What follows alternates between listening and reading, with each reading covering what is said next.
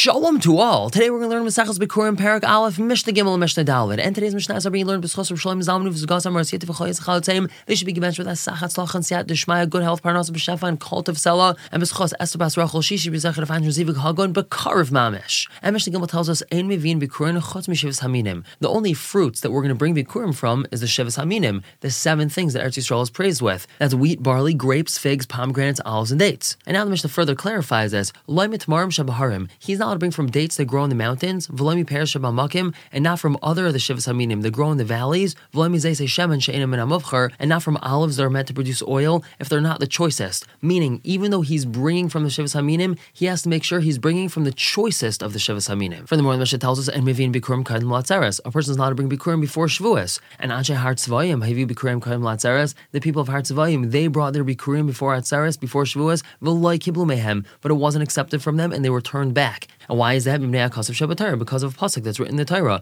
It says in the pasuk, "V'chag katzer bikurim ma'asecha asher tizra basadeh," and the chag katzer, which is referring to Shavuos, bikurim ma'asecha, that which you plant in the field. So we see that bikurim is linked to chag Shavuos. Therefore, we don't bring bikurim before Shavuos. That's why they were turned back. Moving on to Mishnah Dal, the Mishnah picks up with what we had started in Mishnah Aleph. Elumivin v'loy kairin. These people are going to bring bikurim, but they're not going to recite the psukim. Hager maybe ve'ena kaire. A a convert, he's going to bring bikurim that grow in his land, but he's not going to say the psukim. Why is that Sheinu Yachalomer? Because he can't say Asher Nishba Hashem Laveseinu Lasaslanu that Hashem swore to our forefathers to give us. His forefathers weren't Yidden, so he can't say that Hashem swore to give this land to our forefathers. Now the reason why he's allowed to bring Bikurim is because the pasuk of Bikurim says Atav Halevi v'Hager Asher Bikirbecha. So he could bring Bikurim, but he can't recite the psukim. Now Vim Yisrael, if his mother was a Yid, so maybe Vikari he brings Bikurim and he even says the psukim, even though technically he can't say our forefathers because his forefather still wasn't a Jew. It only comes from his mother's side, not his father's side, but he still could say the psukim. Now, once we're talking about a ger, the Mishnah says, when